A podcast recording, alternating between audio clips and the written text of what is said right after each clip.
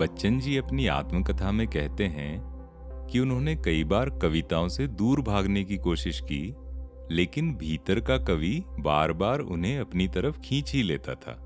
एक दिलचस्प बात यह है कि 1933 में जब बच्चन साहब पायोनियर प्रेस की नौकरी के लिए निकल रहे थे तो उनका कवि बनने का कोई इरादा नहीं था।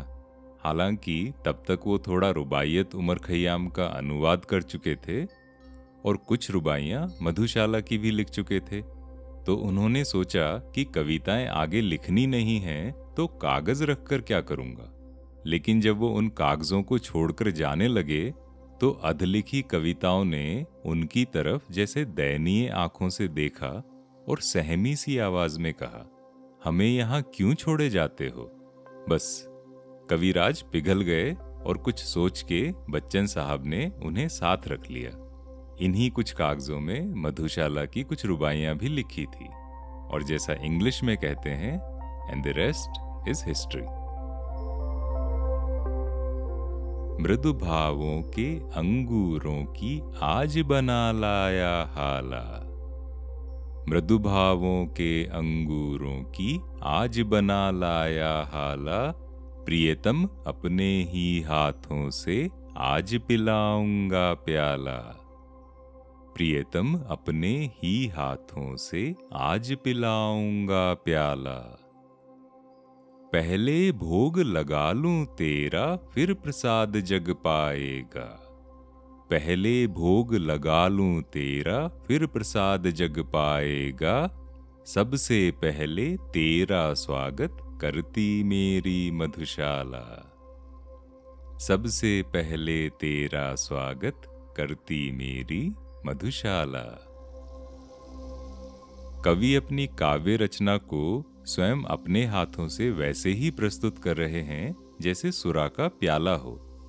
बहुत ही प्रेम और निष्ठा से कवि ने कविता लिखी है।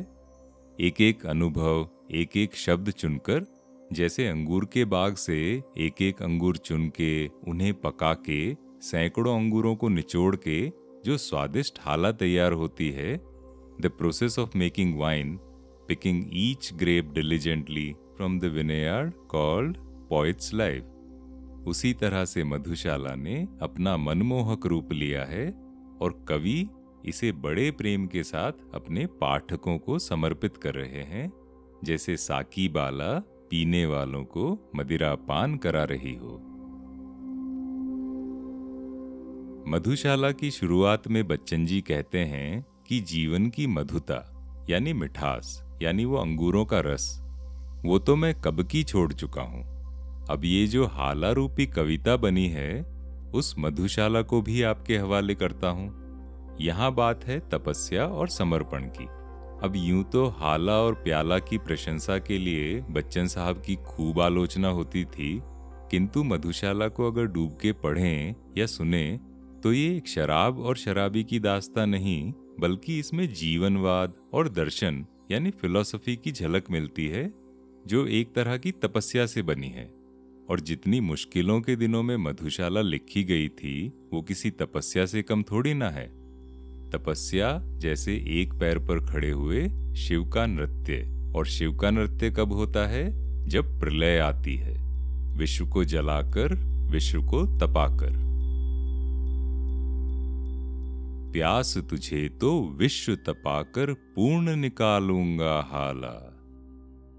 प्यास तुझे तो विश्व तपाकर पूर्ण निकालूँगा हाला।